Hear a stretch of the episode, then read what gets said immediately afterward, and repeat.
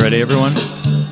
Are you hungry for lunch? Well, Well, let's have lunch. Do You you want some lunch? Well, then Well, get you some lunch. Everyone. Yeah, but- hankering for lunch. Well, Well, then come to lunch.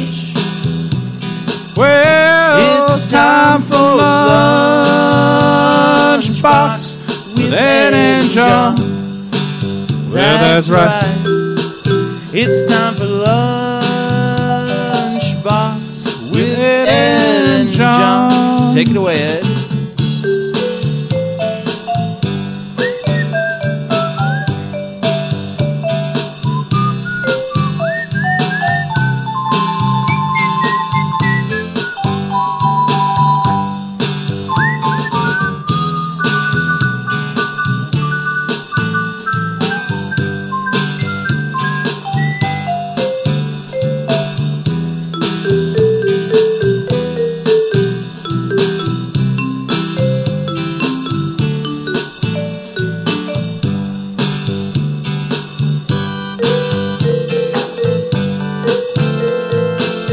Yeah, baby. Go, go.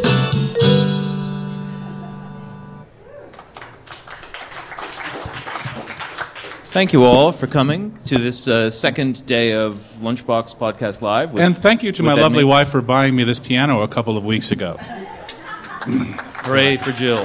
Thank you, Jill. so I could become proficient, as, you, as you could uh, tell from that, in pressing the chord button Yeah. and also the rhythm song. No, you were you were you were playing a little Thelonious Monk there. That sounded good. That sounded right. Thank you. Um, are we loud enough for you guys? Are we, are we audible? We're not loud enough. We're going to turn up. Could you hear the piano? It's pretty good, wasn't it? Is that better? It's the Montana Festival of the Book and uh, Casio keyboard. Yeah, I think we need a Montana festival of the Casio.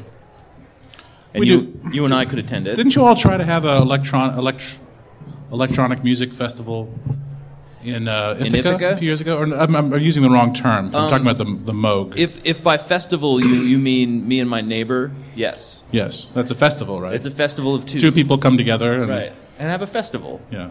Uh, no, it, it didn't. That didn't pan out, but it, it may happen one of these days. Yeah.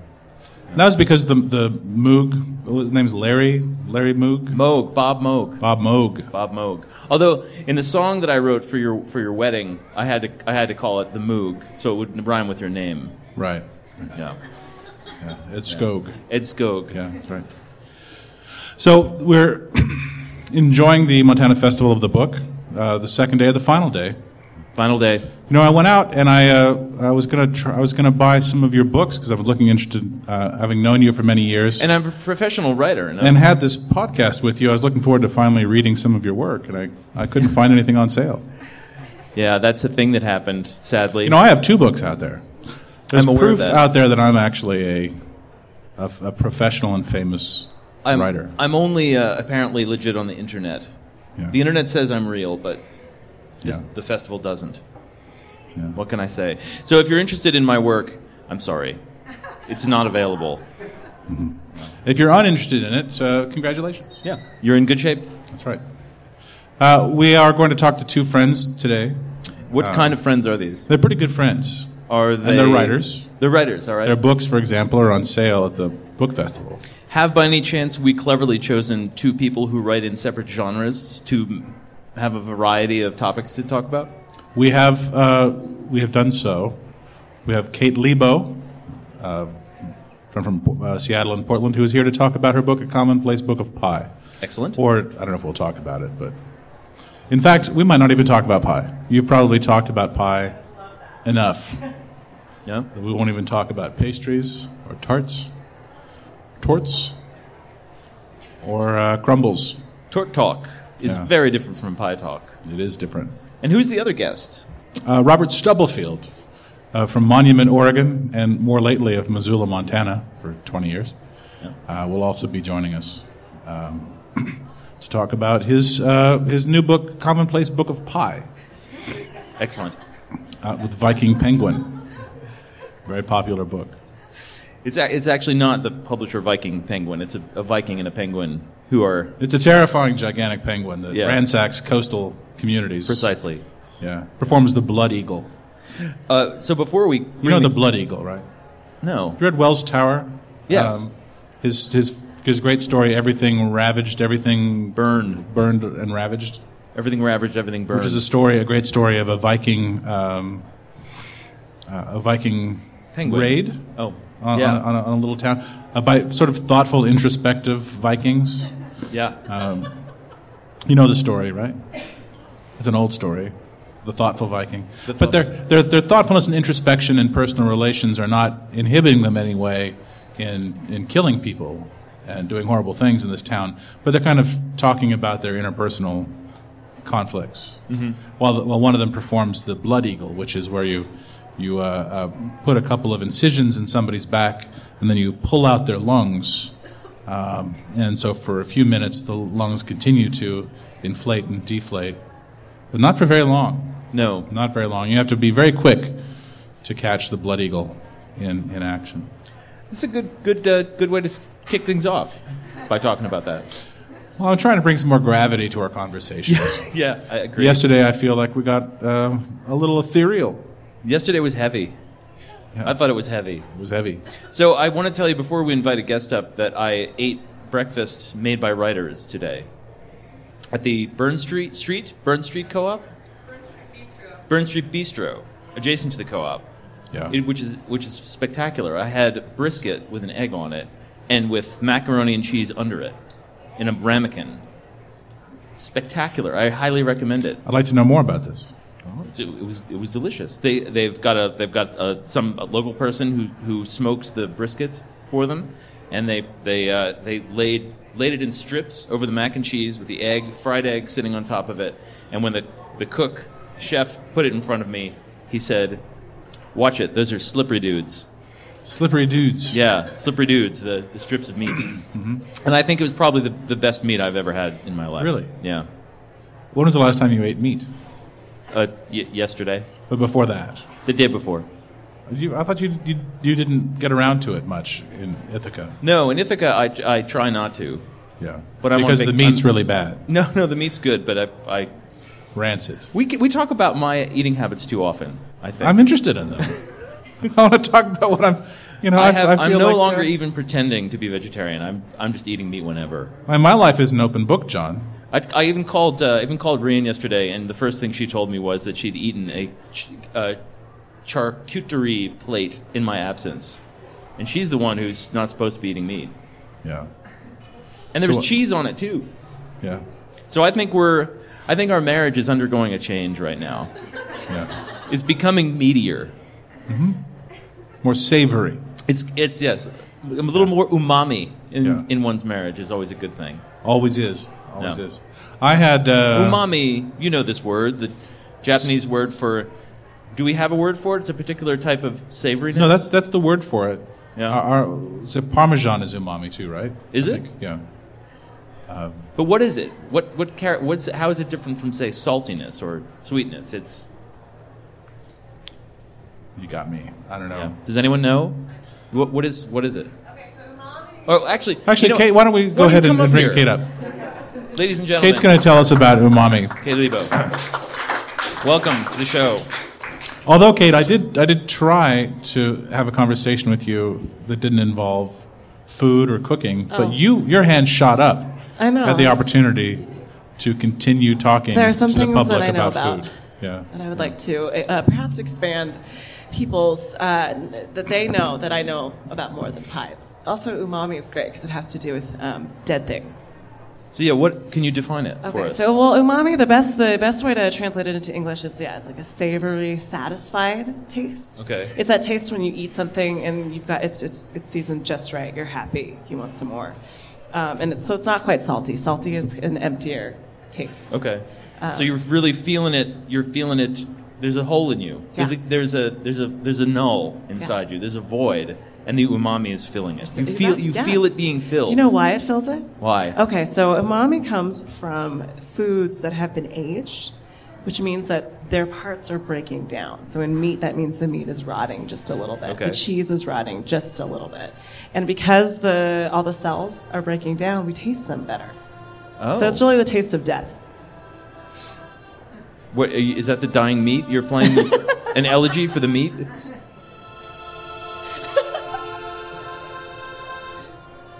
Umami, umami in my brisket this morning.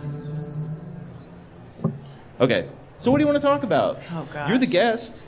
Anything I want? It's okay. Yeah. You came over from. Um, you've been living in, uh, well, not outside of Portland. You're on the the cabin is on the n- north Northeast side of corner of Clark of- County. Oh, it so is in. I Oregon. see the part of Mount St. Helens that didn't blow up. Yeah. All right. Yeah. Was there a word for that side of a volcano? I haven't heard it.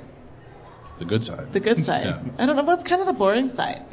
In some ways, it's not very. You have to You go could to the- survive on that I side think though. it's There's true. got to be a Japanese word for the unexploded side of a volcano. and I'm shocked you don't know what it is.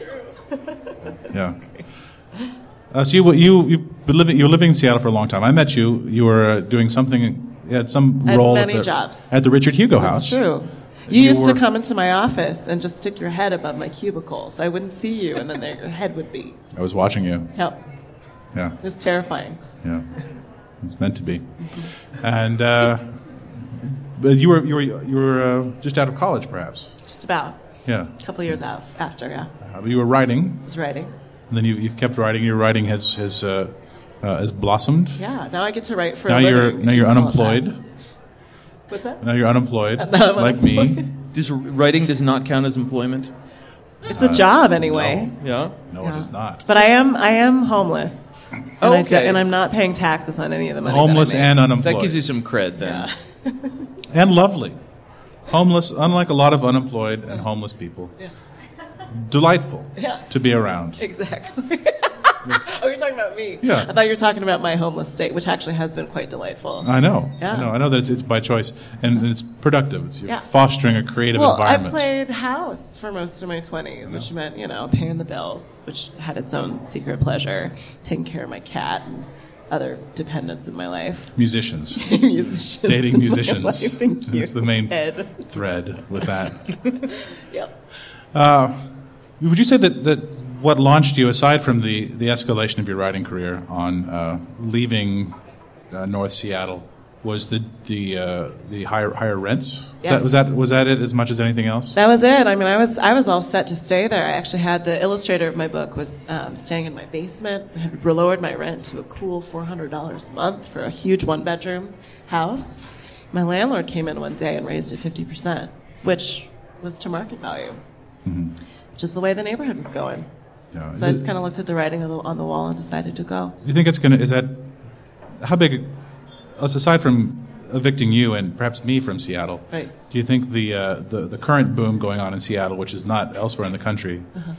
um, is going to what, what effect is it going to have on our, our, our nice little creative uh, environment there? Well, I mean, I can only. S- it, it, it seems like it's, in some ways, fantastic because it made me leave Seattle. For ex- I can only talk about my experience, I guess. There's a lot, a lot of my friends, a lot of people that you've probably seen, are um, sad about Capitol oh, I know Hill, them. for Yeah. example. I know him. Yeah, her. her, all those people, um, or, or or Ballard, or any one of the neighborhoods that are being gentrified, and they're shutting down all of the fantastic bars. That's usually Yeah, the they thing closed the that happens. Viking. Yeah, they cut the Yeah. bars Was there down. not an article recently? David Byrne maybe wrote an article about the gentrification of New York City and the impossibility to live there if you're an artist, and because because there's no place to live in squalor anymore. Yeah. Yeah. Um, there's no place for artists to uh, uh, to blossom. Is the same thing happening to Seattle?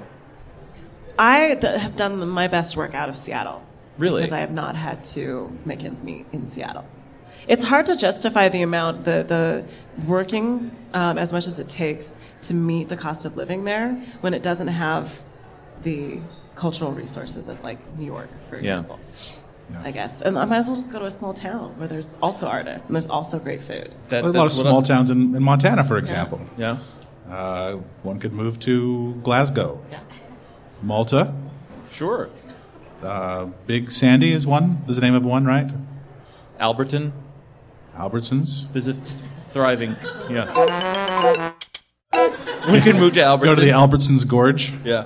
is that, It's is aisle that five. It's the Albertsons Gorge. You hiking put to it. the You put it Albertsons? in aisle five, and you sort of float down around aisle six, and, and then you, you put out at uh, get get out. I think there's a launch down by the bakery. you can get out. But Kate, my question really, I suppose, is uh, uh, somebody trying to live, trying to be a, a writer, and, and trying to write well. Uh, how should one live? Oh gosh, you should have some. You should have a wife. You should have someone take care of you. Jill actually is not in the room, so you don't have to. Yeah, say no, that. and I know that's a terrible way uh, She's to out on put the- it, and yeah, it's she's on the patio. terrible way to. I'm, put, I'm putting it. in a- It's, it's a joke, but it's also. Um, what I'm trying to say is, it like I, ne- I need somebody to take care of me right now, in order to do all this writing. I need someone to make sure that I'm eating, and make sure there's a roof over my head. Um, so right now, that's my mother. My wife is my mother. Often the case. Yeah, which is also weird, but wonderful. I That don't could know. that could you could get a good book out of that though, right? Probably. I don't know if My I'm ready wife, to my betray her mother. quite yet in that way. No, dive right in. That's what it's all about: betraying those you love Yeah. and making them doubt that that you ever really love them. right. That's what. You that's just use that's them why for we're in this shelter. business. Right. So what are you working on right now? Who are you I- betraying right now? Um, what am I saying? again? Uh, oh, I was Whenever asked you what- talk, what- I can't hear if I'm talking. What's that? That's how it goes. If you, if Your I'm, what hurts? Anyway, you say it again. What are you uh, working on presently? I have just finished a cookbook manuscript that's a bunch of um, lyric essays about pie and about fruit, and that's going through the copy editing process. So it's like finding all the little bits that aren't working so that it works. These are recipes; they have to work. They can't just be close enough or beautiful. They have to work, yeah, which is a little terrifying for a poet yeah. to choose the exact word. What's it gonna What's it gonna be called? It's gonna be called Pie School. High school. High Yeah. school. Yeah. Right. So it's an extension of your pie school. Basically, I mean that, and which That's is my good. business. Can you talk about the pie school? Sure. Uh, when I was graduating from poetry school, people asked me what I was going to be doing with my life, and I said, "Oh, start a pie school." So that sounded like as good at anything to do. And then it became a good idea, so I just did it. I just teach people how to make pie. You started out kind of in a guerrilla fashion. Yeah, yeah, in a bakery in Seattle called High Five Pie, Right. and it's still it's even more a guerrilla fashion now. I just do it in people's kitchens Yeah. whenever they'll have me and give me money. You had a pie stand. Yeah. For a while. That's even more gorilla. That was the whole the whole thing with that. I was trying to get my rowdy friends out of the bar so I could meet their kids and their dogs, um, and so I sold pie on my front lawn, also to make a little money in between years of grad school, Mm-hmm. and it has continued as the social that happens wherever I am. Uh, any pie innovations you've developed that you want to, to share with us? Any discoveries you have made about pie itself or about yourself Yeah. in the in the process of, of, of making inventing pies, Oh man. developing pies? Oh man. I've answered that question a lot of different How has ways. pie changed you? How's my Well, it's kind of um, I can't use recipes anymore. Really? No, and and some of that has to do with getting so good at making pie, being it being such a practice that the recipe is just slows me down, gets in the way. and It's a lot more fun to just go to the grocery store, see what's there, and make it up. Yeah. Um, but that also, um, You're you're making pie as if you're writing actually. yeah, It's like writing. you go, you find the good materials, you put them in a frame, you hope it turns out. Yeah. That's it. You don't ha- you don't start with a poem recipe, do you? A novel I start- recipe. no. You don't. No, You just gather some material and you throw it into a poem and hope it hope it works. and you hope it works. yeah, it might not always. It's okay. Make another one. And if it doesn't, you feed it to your chickens. Yeah. Well, that's what Pi taught me, uh, if anything, about poetry. Is just make another one. Yeah. Just make another one. Yeah. If it didn't work, Yeah. just make another one. Right. I think I, I think it occurs to me there's probably a lot of advice that applies equally to both writing and, and baking. Such as, Uh, That it's your job. it's to- my job. Yeah. Uh, use a light touch and go by feel. See, perfect. Yeah. Cold hands, warm heart. Preheat the oven. Yeah. Bright eyes, of your shiny coat. soul. yeah. Yeah. What? Bright eyes, shiny coat. Um, that's fantastic. What? Uh, how do you like Missoula? I love Missoula. Seems to me that I saw you here in Missoula recently. you did. We were Unrelated to any book festivals. No. we It was just- just uh, I loaded all my best girlfriends in a in a giant minivan, um, and we drove out here A giant what? to drink a minivan. Yeah, that's what they Small, were- I mean, small No, van. It was. It was a A It was giant a meeting. regular sized van. it was just a minivan. I mean, I'm exaggerating. It's Just a minivan. But it's the, the, the proportions of its, its true nature was larger than Yeah. the actual. There were a vehicle. large number of people in it. Yeah. Yeah. And you came to Missoula and you tore it up, We tore it up. and you went to jail. We went to all the bars. We got super confused by the bars because in Seattle, the clientele that visits the bar is usually signaled by the decor. And every bar we went to here was like awesome beat up cowboy bar, and we could not find any cowboys. Yeah, I still don't know where they are. yeah. If It's you would a, like it's a to good tell me. point. Where are the guys? Where are the cowboys? What have you done with the cowboys? They're in Bozeman. Oh crap! We didn't go far They're, enough. they're in MFA They're programs. not even now. in Butte, I don't think, are they? I don't know. Kalispell, sort of. Miles City. Yeah. No, they're all frackers out there, right? Hey, That's a kind of cowboy. It's a- it's an You okay know, word. Musicians are cowboys. which too. ones? Real- all well, the ones that tour, especially, but most most musicians are cowboys. You listen to that, uh, like the best of Willie Nelson. Starts out with "Mamas, uh, don't let your babies turn out to be cowboys." Ends with "My heroes have always been cowboys." That song is really, I mean, the, the narrative starts with a bunch of um, romanticization of the lifestyle. It ends with them alone in a whorehouse, sad, dying. Right. Um, so musicians are like cowboys in that they're uh, always alone, Mm-hmm. um, even when they're with someone they love. they're never really alone, though. Yeah, exactly. But they're They Uh, never don't seem really to be alone, often. And they keep moving. They don't have Yeah. to. They don't have to be responsible to whatever's Yeah. right there. I'm totally generalizing right now. You know, I'm a I musician. realize it. That's I've what got this the- is all I've yeah, got a- I'm trying. got a I'm piano trying right to here. hit a nerve.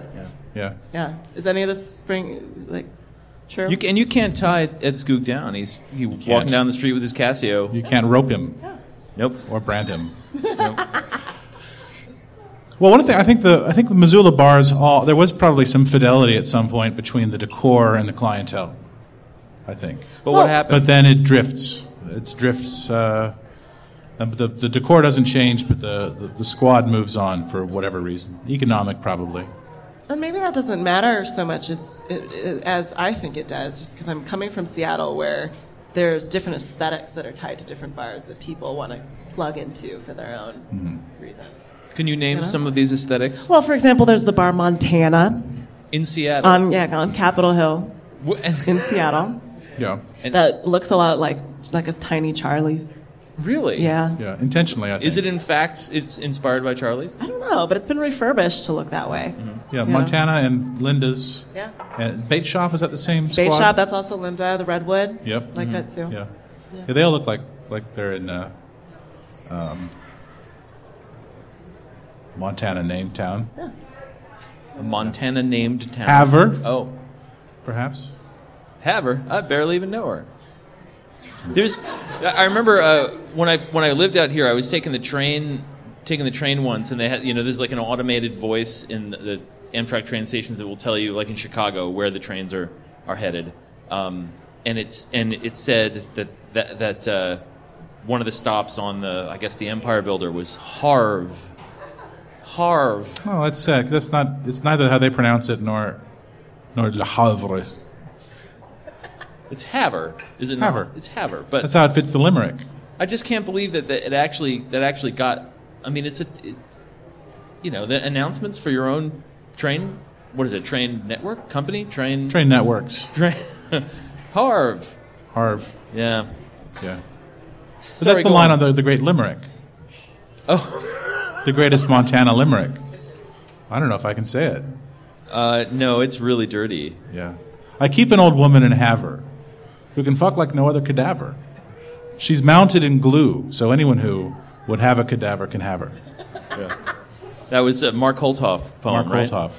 Yeah, We were, we're having a limerick contest in grad school yeah. for, and I apologize to, you, you, you can live with it, uh, to, for uh, limericks with uh, w- that the name towns mentioned in Hugo poems. And then Mark recited that one off the cuff, and we did not hold the contest because No, it, it won automatically. Yeah. Um, so you think you're going to move to Montana, Kate? I don't know where I'm going to We go. met a nice cowboy. No, If you did, not yet. I'm going to be here for Forsyth. 36 more hours. Foresight's a nice. I'm town the cowboy now. Of cowboys. Me You're and your the own Wiley. cowboy. I'm the cowboy now. It's great. Hey, it's really great of you to uh, to come out here to Missoula It's great and to be uh, here. sit up here and suffer us for a few moments. You gonna uh, you got a cold. Totally have a cold. Is that gonna keep you from enjoying Missoula tonight? No. I'll take I'll take some more of the drugs. You should try the silver dollar. Really? What is that? Is that a, is that a drink or is that It's a about casino? half half of a dollar. It's a it's like a coin version of a dollar. Okay. Yeah. You know, it's How's silver. it going to help my cold? It's it's a bar. No, it's not. okay. At all. Kate Lebo, thank you very Hey. much. Thank you, Kate. Author of a commonplace book of pie, available on the uh, um, on the tables outside. Illustrated. Square. It It's a is square book. about round food. Square book about round food. Have you already said that? No, it's okay.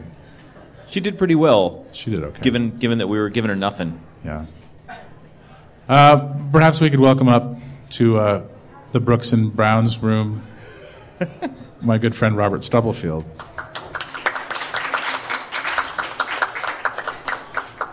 How you doing, Hey, Robert? Robert. Nice coat. Thank you. It's sort of like mine, but better. Yeah, L- more leathery. uh, yeah. But I don't know though. Same buttons. No tie. Kind Though. of tortoise You shell. gotta, you gotta talk into the mic. No tie though. What's that? you've Got, you've Can got you speak the tie. into the microphone, please. I am wearing a tie. so, Robert, you have new glasses. Yeah, I do. I do. Um, Why? glad. Nice of you to notice. Is that a new prescription, or just uh, been listening to a lot of Buddy It's, Holly uh, albums? Or It's pretty much a, a makeover, I would say.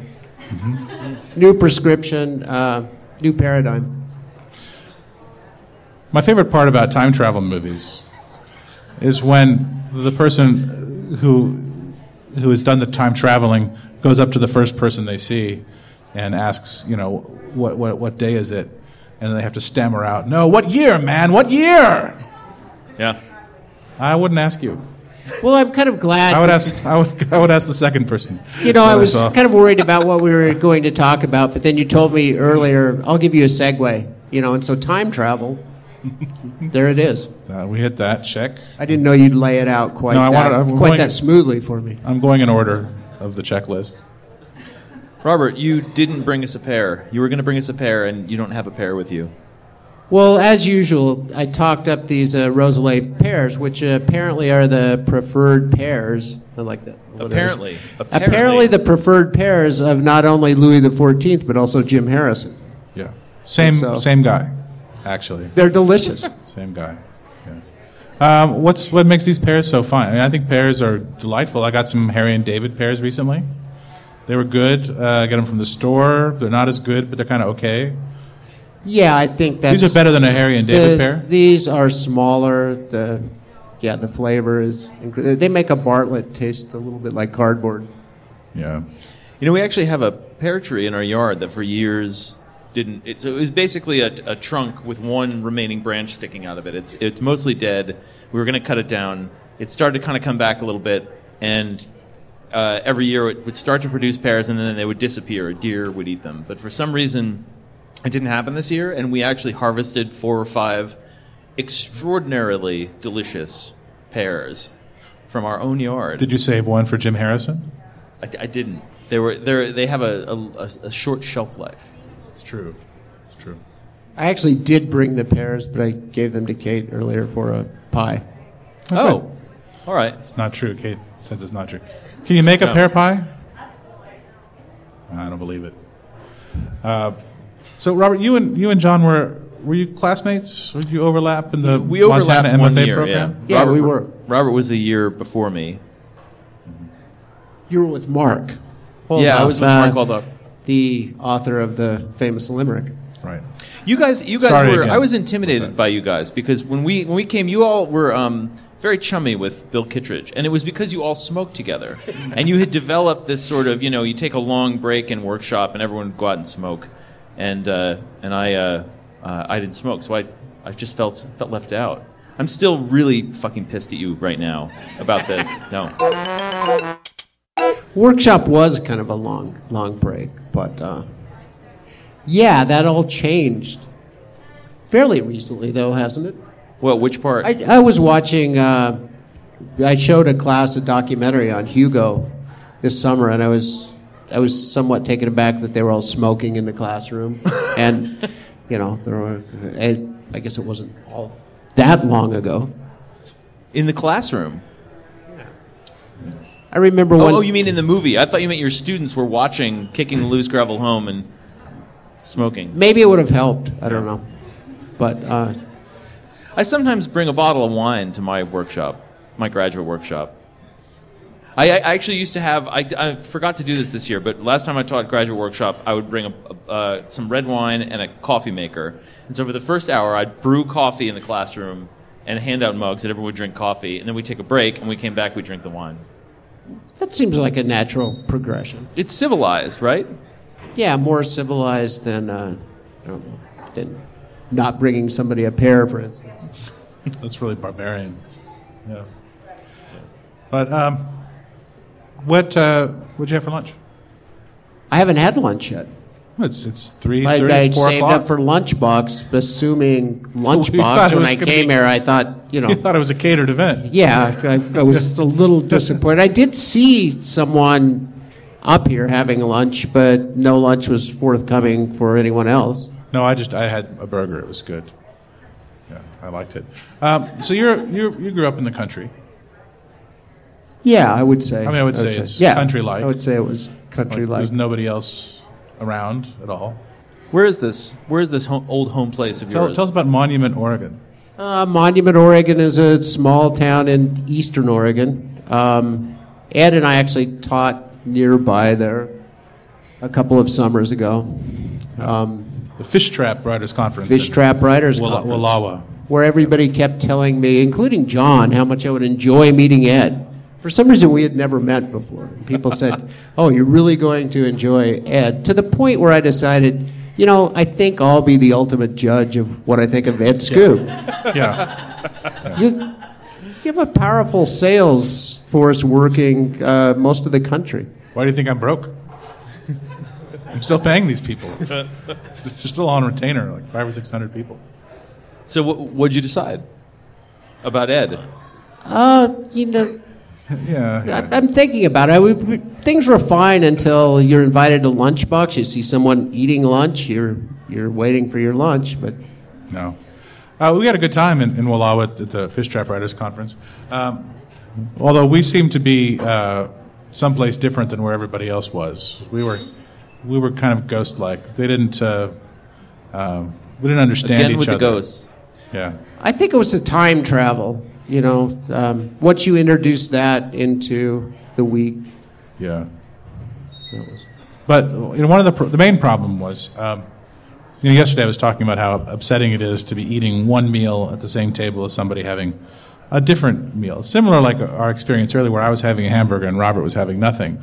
But, but imagine that he was, that you were having a, a, a bowl of cereal and I was having a hamburger. How awful that would have been for you or me, you know. well, it would be disappointing for someone. Yeah. You know, someone would be disappointed, which I suppose is a good outcome. But at, at, uh, at, at Fish Trap, so we, there would be these readings in the evening that were lovely, and then we would uh, go to some. The, the, the the conference is on the, the grounds of a Methodist, maybe a Methodist camp. And so you can't drink on the grounds where the readings are. And so you go into town, this little resort, and go to this bar, which, which uh, they made a big deal about how they keep it open for you at 8 o'clock at night, the bar. it really felt. Wait, this you this know, policy makes guarantees that everyone's going to be drunk driving back to. Well, it's only it's about about 100 three yards blocks, away. Yeah, three, Oh, it's about all three right. blocks. And of course, it was a writing conference, so there wasn't much interest in drinking. Oh, all right. Yeah, there really wasn't, except for except for us. But they had the, the terrible thing was they they were very proud of their popcorn, and they w- kept bringing this popcorn to you as you're sitting there, and they sort of like put it down in front of you and, and look at you like, isn't that some great looking popcorn? Isn't that some fantastic popcorn? Aren't you glad that I brought you this delicious popcorn? Yeah, they expected some commentary on the popcorn, and it was made, I wouldn't say implicit, fairly explicit, that if you were to refuse the popcorn, no beverage would be forthcoming. Yeah. No $6 beverages would be forthcoming. It was a little bit like having lunch with you. A lot, yeah. But, You, um, you don't walk into a bar. but they didn't even pop the popcorn there. It was popcorn from a bag. I th- think it was bought in bulk at some point during the mid 70s, and uh, they're still moving this popcorn. You mean the super salty stuff in the tall plastic sacks? Yeah. That stuff? Yeah. That's that's vile. If you're going to be a popcorn narcissist, you should you should actually make some goddamn decent popcorn. Well, it wasn't heated, it wasn't even reheated either. It was like, but. We ate it, though. I ate all that popcorn. I had every last bit of it. Yeah. John, you were talking about when we were in school together. I, I think that when your class came in, you were likewise kind of intimidating to us because uh, you, you were hard workers. Well, we, maybe. You, you realized that the secret wasn't smoking at the break, that, that it was actually writing. I was writing a novel during the break between the first and second half of the workshop. I would write the the novel excerpt that I'd be workshopping the next. No, I didn't do that. I just I you know I st- I, st- I stood outside on a corner not smoking. But we I guess we worked pretty hard. I've, I I actually don't like to think about workshop when I was a graduate student because I was utterly insufferable, and there, it, it got to a point where you know the, the you know whoever's leading the workshop will will uh, everyone's got the story or the poem before them, and and then the teacher will usually say, "All right, what'd you guys think?" And then someone eventually will speak, and um, you know, at, at first people are reluctant because you don't want to be the first person. So I started to be the first person, and it got to a point where everyone would just the teacher would say, "What do you guys think?" And then everyone would look at me and wait for me to be a dick, and then I would oblige them by saying something kind of condescending. I, f- I feel I just I can't. Ugh. No, I think that's much preferable to the model where uh, somebody says, Well, what did you like about this piece? And then there's, you know, 15 to 20 minutes of silence. Yeah, And then, uh, you know, somebody says Times New Roman. That, that's that's a, a very readable font. No, I guess that is worse than. ha- It's, maybe it was providing a valuable service for the people in the class who were more reticent. Well, as a teacher, for both of you, do you ever get this when people ask you, "Well, do you really think writing can be taught?" It's ki- it's kind of like what? Do you go to a plumber and say, "What do you think? Do, do you really think a leaky faucet can be fixed?" we don't do that. We we assume that, you know. You were recounting earlier uh, a workshop with, Back with to time travel. Now, back in the 1840s, uh, you were talking earlier about a workshop that you had, had been witness to with uh, the late Barry Hanna, and how Oh, do tell. how he administered uh, some of the thorny problems of, of literary critique.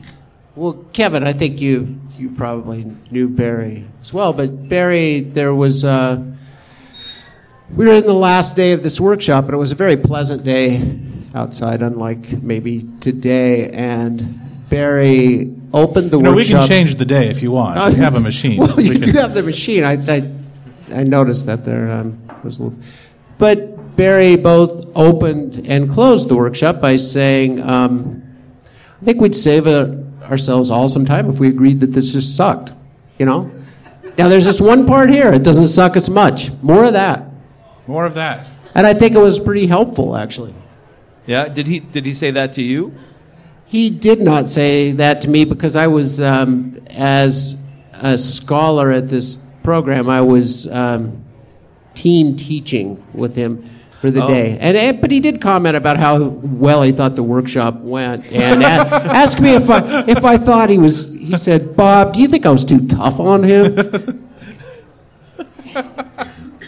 And We were, we were talking earlier, of course, uh, the student blamed me, even though I hadn't said anything, and just pretty much glared at me for four days after that. Wasn't there an incident? Wasn't there a Barry Hanna related incident ab- at, at when he came and taught in Montana involving a gun and a car? Or am I making that up? Well, the, I think there were several stories that merged into uh, into one. But there were numerous stories about Barry and a motorcycle and a car and a blackboard and a gun, Yeah, and a What do you- knife and a blackboard. A knife and a blackboard. a knife and a blackboard. We're doing a, a terrible job uh, perpetuating these anecdotes. You, know, you're, my, you're all writers. Just we'll give you. You got the gun, the knife, the blackboard, and the motorcycle. Just go to town. You got 20, write, write a story. 20 minutes. I will have to say my experience with Barry at Swanee was was great. I mean, he was a wonderful teacher, and he gave one of the best readings I think that I've ever heard to this day. What did he read? He read a story titled "That's True" from Airships. Oh God, that book. it's just a great it's just a great story and we were talking about this earlier on the short story panel how you know any any great short story breaks a number of rules and that that story is not only its own world it's its own universe you know Yeah, yeah, Yeah. yeah. He was he was a great writer. I never got to meet him. I met his uh, daughter in a bar in Tuscaloosa. She was having none of me, but I did meet her. well all of the writers i know who went to that program too considered very incredibly generous you know at at Ole Miss he was a beloved teacher friend and writer for you know, a gener- two generations of writers, I guess. Yeah. yeah. What have you been reading lately? Uh, I've been reading a number of short stories for the panel that I was doing and uh, enjoying enjoying them all. Before that, I had actually never read American Pastoral, and I read American Pastoral. Well, that's a good book. Yeah. you can see why they talk about. I, I don't know. Do they still talk about the great American novel? It it definitely has that kind of ambition and scope. I think it, Yeah. ended, it may have ended that conversation. Yeah. What do you think about uh, Alice uh, Monroe being elected president of Canada? Well, we again we were talking about that during during the panel. I think it.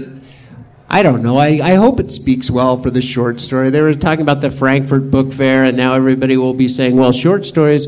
You know, short stories are around, and every year, excellent collections of stories are published." But they talk about the renaissance of the short story. So people kept talking about marketing. Oh well, you know, now we can market short the short story. And actually, JP had a finally a writing related question for the writers which was which was nice What, what was your question, JP?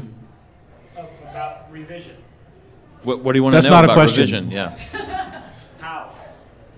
Revision. How? The question is revision. How? Yeah, that was a good. That was a good. That's right. That was a Uh, good question. the- to ask. actually, the panel- It is a writing-related question. yeah and the panel seemed to field it more eloquently than we did Yeah. No, that's good. What's the answer? What's the answer, smart guy? To the question revision. How? over and over and over That is good answer. you know i guess i think that's i think that's why we go into writing because we're such screw ups that every social exchange we have we're uncomfortable following it and we wish we could do it over so we could be uncomfortable in in an unfamiliar way and I, I guess writing gives you the chance to do that you know you get to screw it up in different ways Yeah, you, you only have one life to fuck up, but when you're a fiction writer, you could you can fuck up multiple lives. That's right. Or if you have a time machine. Yeah. Well, actually, one of the stories that um, in Sean Vestal's book, God Forsaken Idaho, is about heaven. And I thought it was, I don't know, a convincing, if how would I know, accurate presentation. But, uh, you know, people have a chance, and coming back to the food theme, they have a chance to eat any meal but from their life. You know, they can, and he mentions over and over, the food is excellent here. But there was also a victim of the plague there, and the food was not excellent for him. He ate his, his wife's spoiled mutton stew over and over and over. No pears for him. We're harmed in the creation of this story. Yeah. I want to try these pears sometime. What are some other culinary delights of the Bitterroot Valley? Honeycrisp apples. Um, Are they Yeah, from the- around here? Is that where they were uh, created? I don't, I don't know. I don't think so. But they grow excellent apples in the Bitterroot. That's, I go over there for the apples and the pears. Actually, i- it's uh, in a, where I live in upstate New York is also good apple country, and it is actually more like the Bitterroot than than most places I've been in terms of its uh, temperature, precipitation, and such. It is. It kind of has that. Yeah, that's odd to mention that, but it kind of has a similar feel in some ways. It's- I think that's why Deborah, my my partner, loves the fall there so much. She's always wanting to go back to Ithaca for the fall. Well, she should come back. Ma- Many re- recall her with great fondness. What are you working on right now? I'm just finishing up a collection of essays titled "The Country of Your Hands" and writing You could just shorten that to hand country. to hand country. Oh, I'll work on it as I revise it. I'll Yeah. think about that. And Think about hand country. the time machine. Can I travel into the future also to see how which way it would be best received? Doesn't work that way, man. Or actually, Handland would be even better. Hand land? Yeah. Handland. Uh, that's similar to a to a book that just came out, isn't it? The title. Happy land? Han- oh, yeah, by me. Which was originally Yeah. land of the Uh, happies. I was out looking for it at the table earlier. In the Country of the Happies was the working title. See, that's how revision works and collaboration. You just saw it live. What are the essays about? Uh, the essays are Different parts of the hand? they're about different parts of the That hand. They're- web between the finger and the thumb, the I guess they're kind of about uh, lifeline. what's it about? That's always the question, isn't it? It's, Well, the essays have topics, right? they do. Maybe that I explains taught comp something. at a community college. Yeah, Complete sentences, uh, coherent um, verbals. maybe I better have you take a look at this before I send it to the agent. I want to. You want to have Yeah, if they're, coherent if they're not verbals. about things, you've you've skipped a step, I think. Although you know, I, I, I don't like being asked that about fiction. What's what do you write about? Stuff. What do you care? Yeah, No poets don't get asked that. What are your poems about? Well, people ask. They do. Yeah. That's what Ed hits him with the keyboard. I saw him doing it in the parking lot on the way in. People tend not to ask too many questions, though. I was going to say It's not I- poetry. I would They- imagine that when you say you're a poet, the Conversation killer. the, the uh, exactly the the only the question is why are you doing that? Stop doing that. He'll ask if you make any money at it. You know, and after after they've recovered from laughing. But Ed always opens his readings with the preface like, "I won't be taking any stupid questions following my reading." Does that mean I won't be taking any questions? Period. Well, he kind of leaves that open, but he doesn't give any questions. Take, No. take a chance.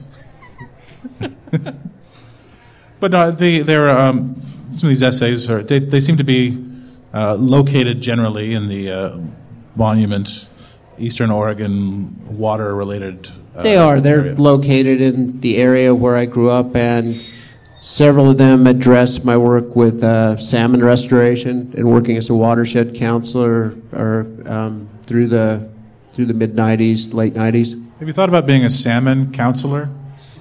Salmon could use some counseling. They always can. Yeah. I think they would. You know, the, most of the time when we have contact with salmon, with live salmon, they aren't going to be live much longer, right? We don't we don't generally encounter encounter them in their their happy lives out at sea, for example. It's in their it's in the. I think that salmon are are having a difficult psychological time when they're um, s- coming up our watersheds, and could use you know someone to help them ease them into the transition. Well, when they Into, come uh, up, they're on the way out, you know, and that's I don't know what's They need the someone to talk to. they need someone to talk to, and actually, there's some good news on the salmon restoration front. Uh, some of the runs are healthier than they have been for for decades now. So I'm hearing, yeah. You've been following the Elwha River I restaurant? have. It was one of the first uh, was one of the first successful um, re- dam removal product projects. Uh, just in the last couple of years. Yeah, and you know, despite all the dire predictions, salmon returned almost immediately, and uh, the watershed held. It's pretty resilient. One of the first conversations I had with you, I said something, you know, pessimistic and uninformed about salmon. Um, and you said, no, actually, they're, uh, you know, they, they come back each year. You know, Well, I think sometimes too, it's uh, it's hard to celebrate good news in that front because there's so much, you know, there's so much sad news about the state of our watersheds. And, I, you I know, feel th- like this I is feel kind like of a sad note. if you, you know, you you you, s- you start uh, start celebrating good news in that department. Uh, you you don't you feel like you're you're afraid to say that things are going well for fear that then people will let their guard down and they'll start to go badly again. And you jeopardize your funding. Yeah. Right. and the grantors hear about it and they shift their concerns to uh, K through 12 education. You know, we always have to be on orange alert, I suppose. That's right. Let's end on a happy note. Yeah, When, when am I let's- going to have please this do. brisket that you keep talking about? Uh, we're going to have the brisket before um, before you go back to to Seattle. I'm afraid that I've uh, that I've built the brisket up beyond any reasonable Wait, is this- expectations. This, this is different brisket from the brisket I ate this morning. You, did you make this brisket? Yeah, I, I will Oh. be making the brisket, uh, but um, yeah, the Burn Street Bistro is a great a great place. Well, not not to tear them down in any way, but it's, uh, there's room for many good briskets Yeah, there's in one town. Missoula. It's, it's big enough for at least two briskets. Yeah. Robert Stubblefield. Thanks, Ed and Joan. Thanks, Robert. Missoula, a town big enough for more than two briskets. Definitely. Definitely. So, do you want to? Uh, sh- shall we have one more round of the theme song as we uh, close the show? I suppose we, we should. Yeah. But so, John, this has been great. You've been back in Missoula. Uh, you came back last year, and, and you're here this year, obviously. Yep. Came to the book fest last year, and I we're thinking maybe the family will come back for the week next summer. What do you like most about Missoula, John? Uh, what I like about Missoula is that it, Wait, hold on, hold on. yes. Let's get a good, uh, a good, um, a good sound effect. I'm gonna lay down a, a six synth pad for, For my your, answer uh, about what I like about Missoula. yeah, I kind of like the '60s electric piano. Okay. Okay, you ready?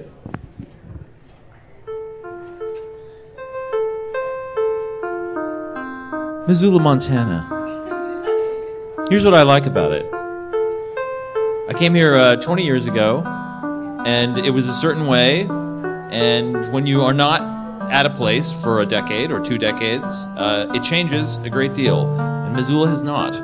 It has remained more or less the Missoula that I knew. A lot of the bars are the same. A lot of the other businesses are the same. The, it's not just the same bars that were there before. They've remained the same inside. I was at Charlie B's last night, and it, I was very happy.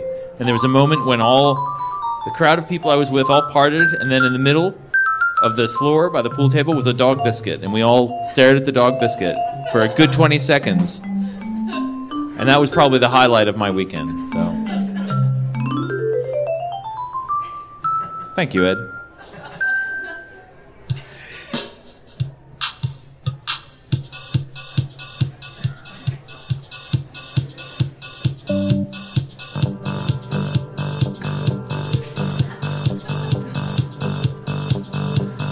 Hungry for lunch. Lunch. We'll start over. Well, then, wait, let's just have- enjoy the just enjoy the rhythm for a minute, John.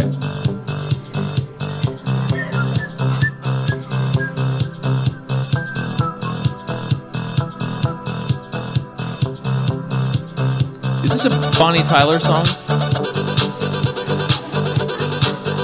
I think you all have the lyrics at your at your tables. Are you ready for lunch?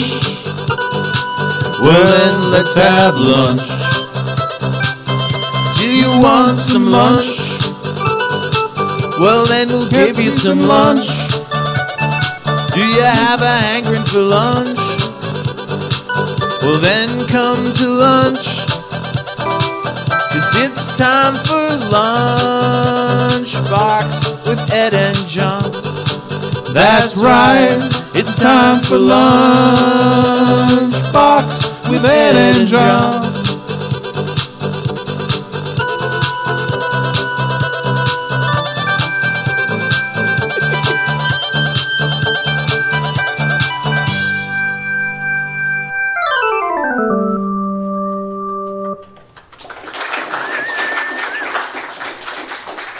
Thanks, everybody. Thank you all for coming and sitting through that. It's very you're, you're good sports.